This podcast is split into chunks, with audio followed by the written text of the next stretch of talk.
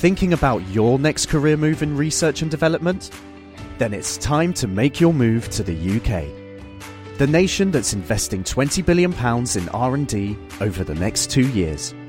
The nation that's home to 4 of the world's top research universities.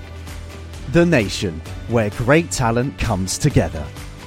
Visit gov.uk forward slash great talent to see how you can work, live, and move to the UK.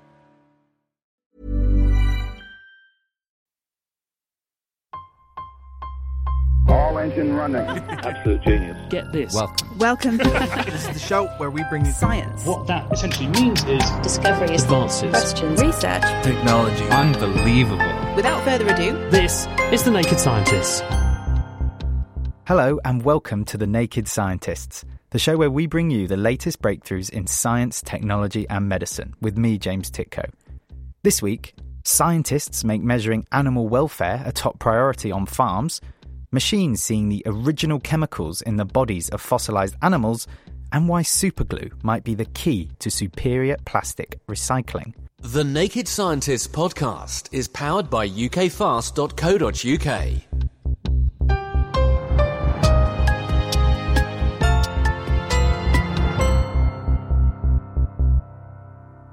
When we go to the supermarket and pick up a meat product, there are all sorts of badges and logos relating to food standards. While the current labelling system can give us a pretty good idea of the environmental cost of producing the sausages we buy, it's not so good at informing us about the welfare of the animals as they were being reared. Researchers at the University of Cambridge have sought to close this information gap by coming up with a reliable way to measure animal welfare across the different types of farm. This means that animal welfare can now, for the first time, be properly considered alongside other impacts of farming to help identify which farming systems are best. I spoke to Harriet Bartlett to find out how they did it. There were two main things we did with this particular study. Firstly, we made metrics, sort of ways of measuring animal welfare that are compatible with these established ways that we measure other things. So, for example, if we talk about carbon footprints, we have very established ways of measuring a carbon footprint that's very strict, and it's it's called a life cycle assessment, and they're being used sort of quite widely. But we don't have an equivalent for welfare. And so what we did is we we created an animal welfare metric, sort of using the rules from carbon footprinting. So we've got a kind of standardized and rigorous way of quantifying animal welfare. And then the second thing we did was we then collected this data from a broad range of UK pig farms, from those that had no certification or labeling all the way through to organic and woodland farms. So we could actually see the outcomes for animal welfare. Practically, how do you assess animal welfare on a farm? What are those key considerations? I used what's called welfare quality method, and they're one of the most rigorous kind of sets of welfare assessments. So I'll be looking for everything from specific health problems and recording how common they are through to looking and observing the behavior. And so that gave me the measure of quality of life. But how we developed these metrics, we developed them in a couple of ways. We added time because if you have two farms, for example, that had equally poor levels of quality of life, but one had twice as many animal life years experiencing that quality of life to produce your sausage, then that should be accounted for in a metric. And of those, which came out on top for animal welfare and which performed not so well? We did find within a type, there was sometimes quite a lot of range, so they varied. But in general, the best were woodland farms and then organic, then free range, then RSPCA assured, then red tractor, then none, those with no certification or labeling. But a big caveat there is that this is just looking at welfare. And when we're choosing the best products and promoting the best ways of farming, we can't just think about welfare. And um, we need to think about this broad range of things, including environmental impacts. And really, the aim of our study is firstly to provide some of this data for welfare, but to also provide those metrics. So in the future, we can explicitly include things like carbon and animal welfare when we're choosing the kinds of products that we want to eat or choosing the ways that we're farming. Your goal here is not to make it more complicated, it's to kind of synthesize the various labelings we've got now into a couple of scores, basically, of some of the key factors that ethical consumers might want to weigh up when purchasing a meat product. Exactly. And I think it's also relevant, like a step back from that. So, not just thinking about the consumers and specific labels, it's thinking about the types of farms that we want to be promoting because we've actually measured the consequences for carbon, biodiversity, animal welfare, all these different things, and they've come out on top rather than we're pretty good now at, at measuring environmental impacts, but we're really not very good at measuring welfare. So often welfare is assumed or sometimes it's even ignored whereas now we've we've got the metrics in place so that it, can be incorporated into these sort of broad sustainability assessments um, so consumers can make the choice about the products they want but also retailers and farmers can choose about how they're farming and ways that they're farming.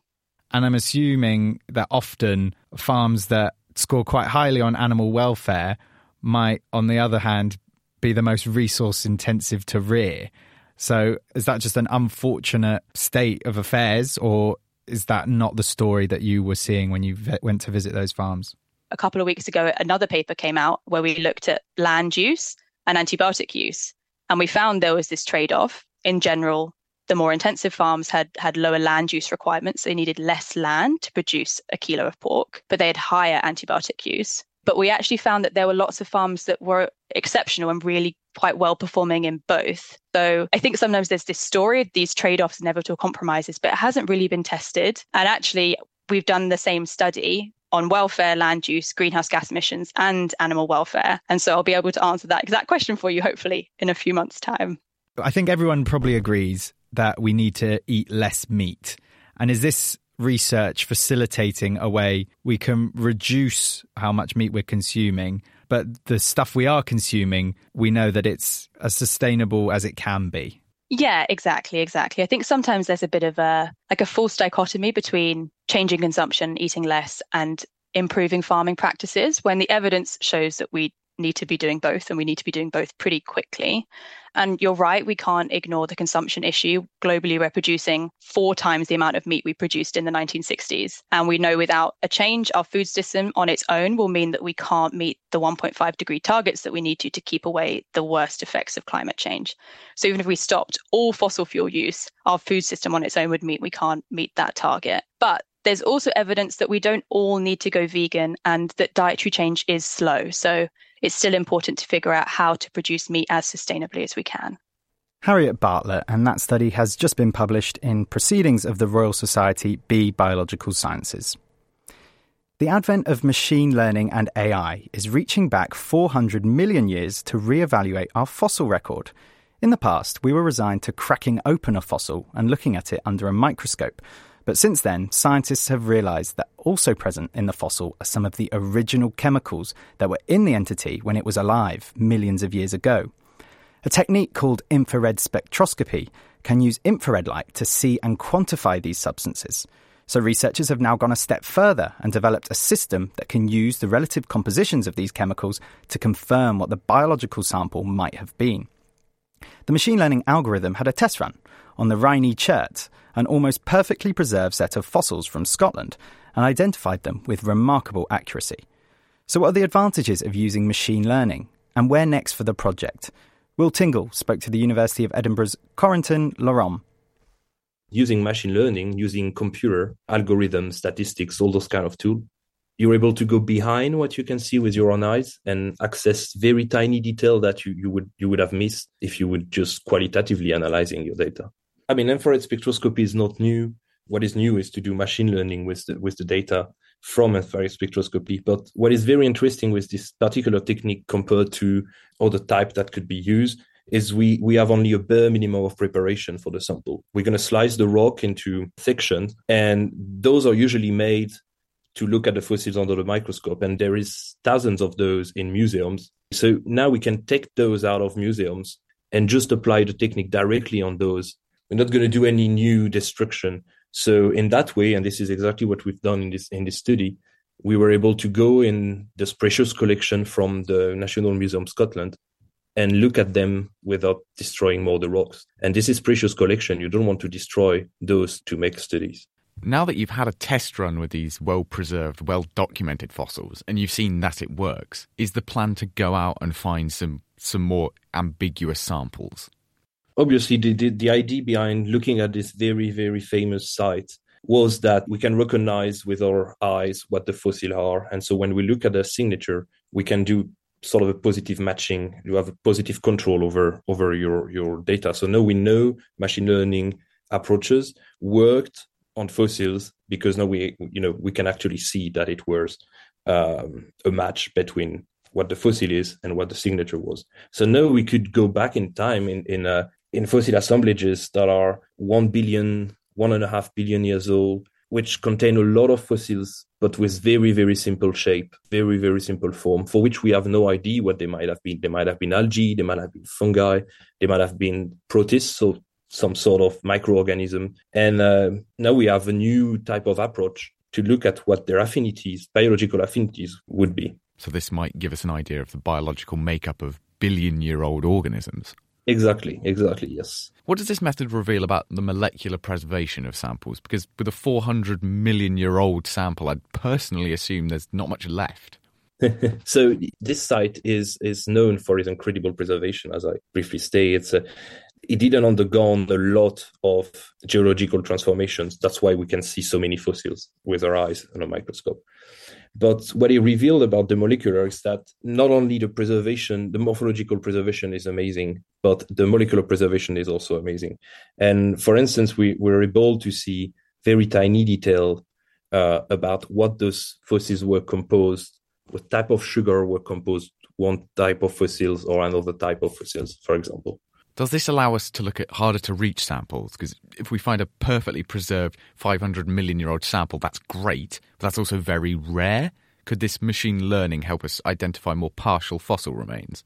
I would say theoretically, yes. Now it will depend, of course, in which kind of condition your fossil were preserved. Because if you were preserved in a very, very harsh environment, if you undergone very high temperature, then maybe you will see that a fossil was there, but the molecular signature will be not very good. But we're lucky because we have a lot of very, very ancient fossil sites where the fossils are very, very well preserved. Some of them in the UK, billion years old Torridon group in the north of Scotland, for instance, again in Scotland, have those wonderfully preserved one billion years old fossils. So definitely they're they're a good target for for this kind of technique. I mean, is there perhaps potential to shake up what we already know? You might go back to something that everyone has assumed is one thing and your method says otherwise. Exactly. I think this is this is the whole point of uh, of this whole approach, and we do it in a certain way in this paper when we we looked at those curious nematophyte organisms that were assessed to be maybe they were part of plants, maybe they were part of a fungi, maybe they were bacteria, and with our study we were able to show that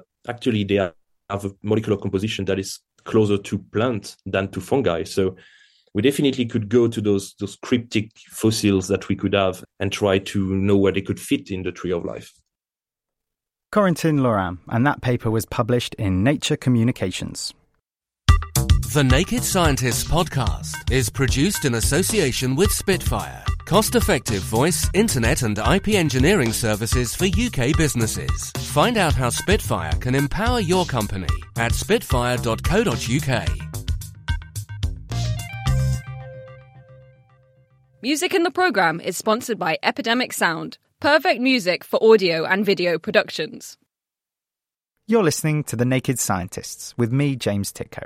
Still to come, signs that humans have already encroached on some of the most important parts of the planet when it comes to biodiversity.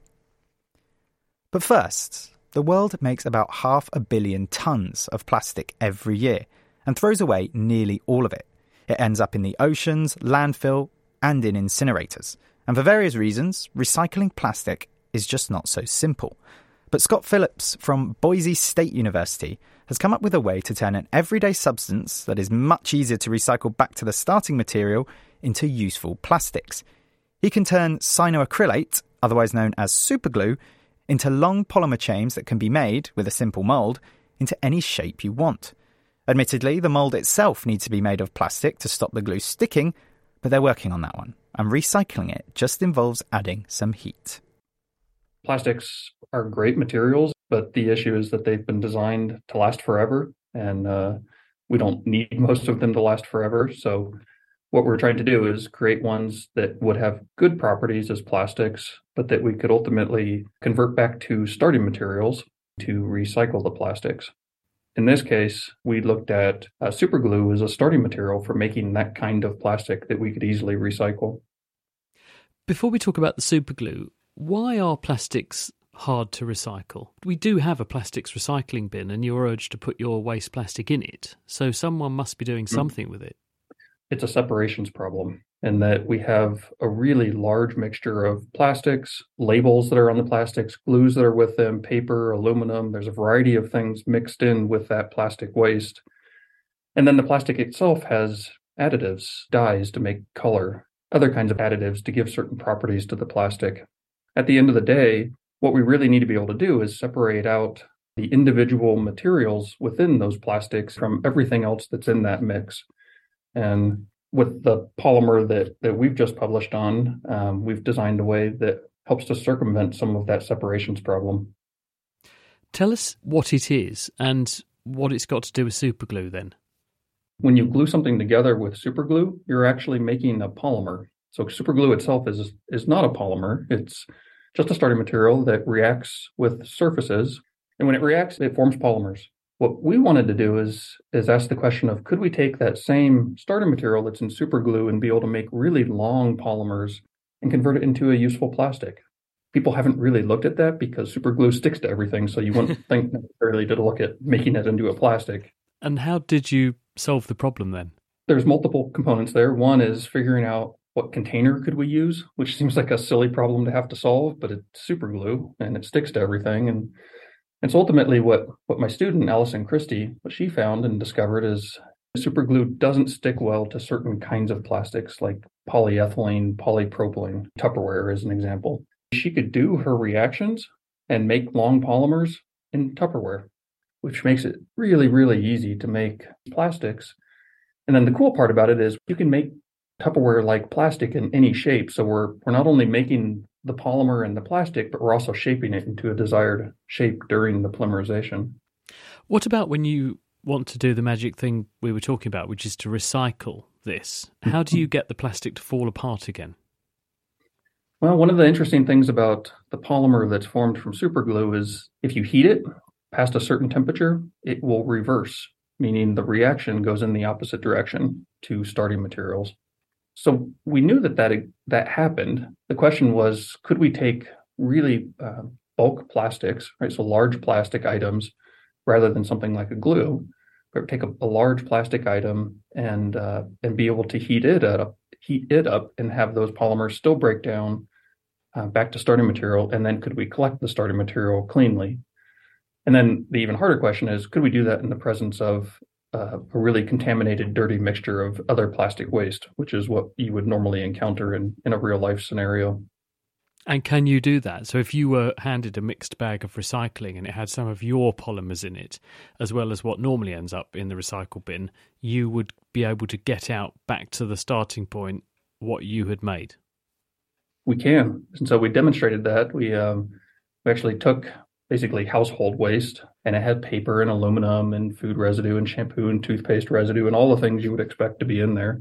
And then we combined it with some of Allison's plastic, heated it up, and then ultimately at the temperature that we're using, the starting material becomes a gas. And so we can then collect that gas and separate it from everything else that's in that mixture, including the dirt and the ketchup and everything that's there. The yield there for that experiment was about 75% of the polymer converted back to starting material that we were able to recover. Um, so it's not 100% in that in that dirty context. If we remove the paper and a bunch of uh, food residue and all those other components, then the yield goes up um, into the low 90% range. Presumably, the irony hasn't escaped you that you, you do need some non environmentally friendly plastic, you call it Tupperware, to make your new plastic. Can you get around that? Oh, I think we probably could. We have other research where we're taking existing plastics, uh, ones that you can't easily recycle, and we're combining them all together and making some new materials out of that existing plastic. Now, whether we could completely get around it, that remains to be seen. That's a that's a good question and something that we'll have to explore. Scott Phillips, he just published that work in the journal Science Advances. Now, in the battle to preserve biodiversity, humans almost inevitably have a hand to play in habitat loss and environmental destruction. And a study this week has found that 80% of the world's most important sites for biodiversity on land currently already contain human developments. Here with us to explain the implications is Ash Simkins from the University of Cambridge. Now, Ash, before we get to what exactly you guys have done, what is it that earmarks a site as important for biodiversity?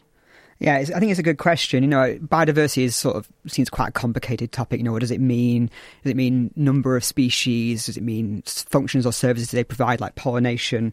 So what we did was we looked at KBAs, which are key biodiversity areas, which are aiming to capture different elements of biodiversity, whether it be things like threatened biodiversity, so species are threatened with extinction in the wild, um, or species that are found only in, in, small parts of the world, or it could be similar for ecosystems or key ecological processes or um, biological processes. So, you know, things you would call like wilderness areas, key life stages, or migratory sites for birds as they're passing over, for example. So, this is like approach to try and combine a lot of different measures of biodiversity to create a systematic network, and it's the most comprehensive network we have to date. And you were looking particularly at the impacts of human infrastructure on these particularly important areas. Is that right? Yes, yeah, so we were looking at um, using data from WWF sites, which is a geospatial tool that they compile to look at near real time changes in things of conservation values. It could be species habitats or ranges, it could be protected areas or the, these key biodiversity areas. So they compiled from various places on things like road networks across the world, oil and gas extraction sites, pipelines, and then plans for future development, particularly around oil and gas and mining. So we were able to leverage this sort of stuff for the first time because in most sites, unfortunately, because a lot of them are hard to reach, and quite there's like over fifteen thousand sites on land across the world, so it's hard to monitor all of them regularly. But this sort of satellite world we're in now enables us to get much more in much more real time. And what were your sort of the main conclusions you drew about how human infrastructure is having an impact on these biodiverse important areas? Yeah, I think it's important to say what we looked at was where infrastructure is in relation to these um, areas of biodiversity. So we we can't necessarily get at impact. So we were sort of finding that you know um, around eighty percent of these sites, of these um, fifteen thousand sites or so, have at least some sort of human development in them. And given what we know from the literature around things like how roads impact biodiversity, or how things like uh, wind turbines, things like that, how they might impact biodiversity, it's likely that this indica- being there is an indicator that might be a threat happening. So it's just like the first step in that. But we're sort of calling on people to do more research to fully understand the impacts. Could you speculate as to whether human infrastructure is always going to be a negative impact on the wildlife in these areas, or could there be examples where some species will benefit? Yeah, I, I think it depends how it's done. So most species won't are not likely to benefit overall. So there might be some species that are sort of more generalist, which means that they can exploit a greater variety of, of habitats or environments. So things you might see typically in gardens or urban areas may be more adapted to living alongside humans, for example.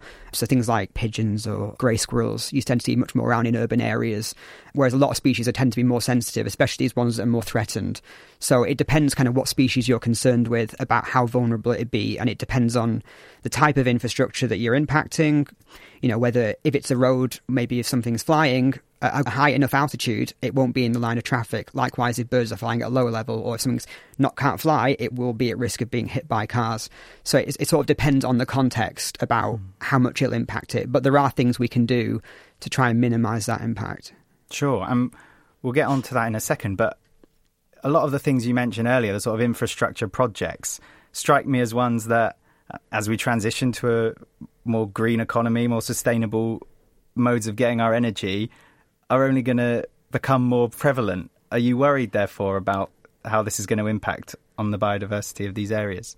Yeah, I think I think it is a cause for concern. As I say, I think you know the things we can do in terms of more smart planning about how we do this. So there's sort of this thing called the mitigation hierarchy, which is sort of ideally you avoid these areas. So these things like key biodiversity areas, or using things like species that we know are particularly vulnerable to things like roads, for example, you might say, okay, we should avoid roads going through those networks and try and maybe route the roads around them, or whether it's, you know, wh- whatever kind of infrastructure it is, whether it's like wind turbines, maybe put them in an area of high wind where there's low chance of birds flying through that area. So there's things you can do in terms of placement of these infrastructures to try and minimize their impacts by ideally avoiding or putting them as much out of harm's way as you can get them or even putting mitigation measures in to adapt the environment such that species are less likely to encounter direct impacts from this infrastructure. Are there any more ways we can reconcile this need for more infrastructure and the resources against their effects on biodiversity? A worst case scenario, you can look at restoring an area after impacts that you've had or restoring it completely different areas to compensate called offsetting, which is, is an approach and sometimes is necessary because sometimes the infrastructure has to go in a certain area and it's unavoidable.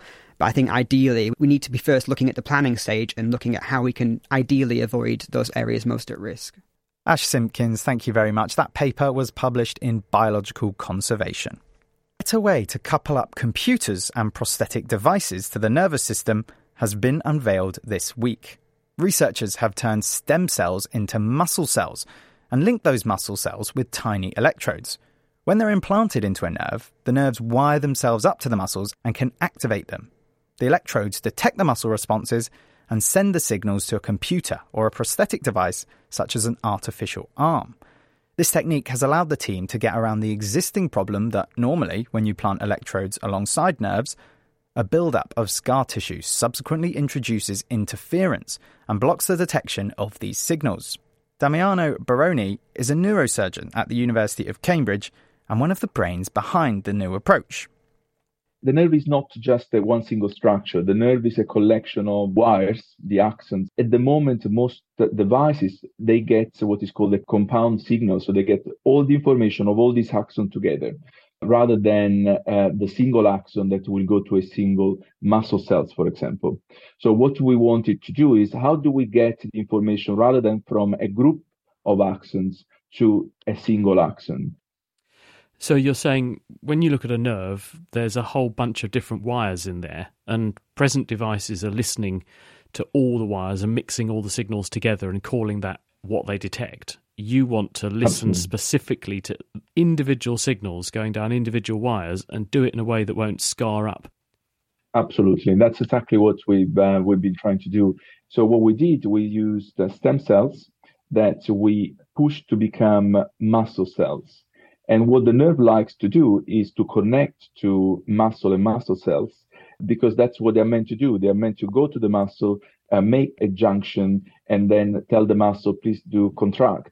And the nerve has connected to our muscle cells, which were connected to our electrodes. And every time one of these wires was um, sending the signal, one of these muscle cells was contracting and it was telling one of the electrodes um, what was happening. How do you get the muscle cells to talk to the electrodes without forming a scar? Because it, it, seems like you're kicking the can down the road a bit, where you put the electrodes into a nerve and it scars, and that hampers performance you've put muscle cells between the electrodes and the nerves, and you're saying that doesn't scar. Well, why not? It's the interesting part is because the muscle cells don't come from the body. So the muscle cell is a biological tissue, and um, uh, but it's not biological tissue that um, was part of the body before. So the all the what we call the immunological reaction that caused that scarring does not happen.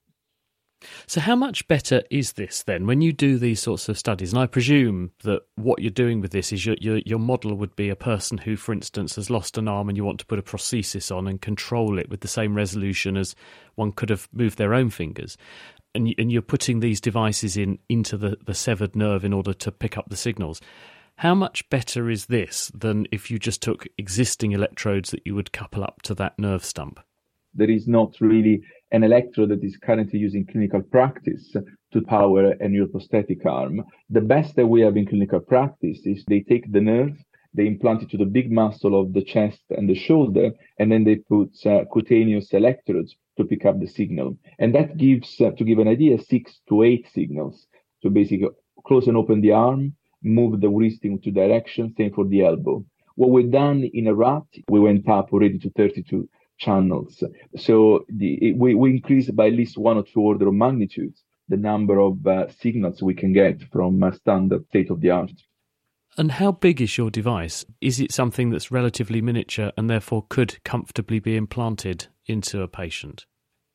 Absolutely. I mean, at the moment, the device we used it was one to two millimeters squared.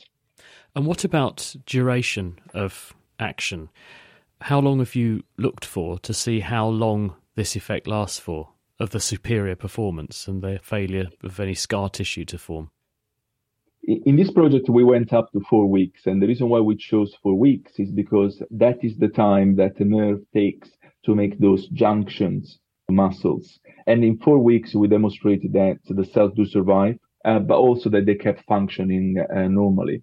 What we need to do now is extending this time and connecting the signals they were getting to an artificial limb. Damiano Barone, and you can learn more about that study in Science Advances. That's all from us here at The Naked Scientist this time. Be sure to tune in next time when we'll be asking whatever happened to make, do, and mend. Many of us, it seems, have lost the ability to fix the things we buy. So are manufacturers on a mission to make things impossible to fix, forcing us to buy new ones? Or should we be taking more personal responsibility to reduce waste? The Naked Scientists comes to you from the University of Cambridge's Institute of Continuing Education. It's supported by Rolls Royce. I'm James Tytko. Thanks for listening, and until next time, goodbye.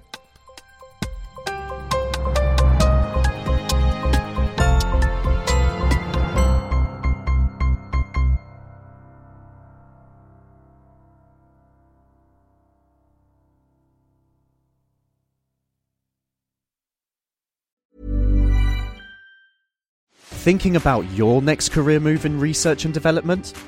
Then it's time to make your move to the UK. The nation that's investing 20 billion pounds in R&D over the next 2 years. The nation that's home to 4 of the world's top research universities. The nation where great talent comes together. Visit gov.uk forward slash great talent to see how you can work, live, and move to the UK.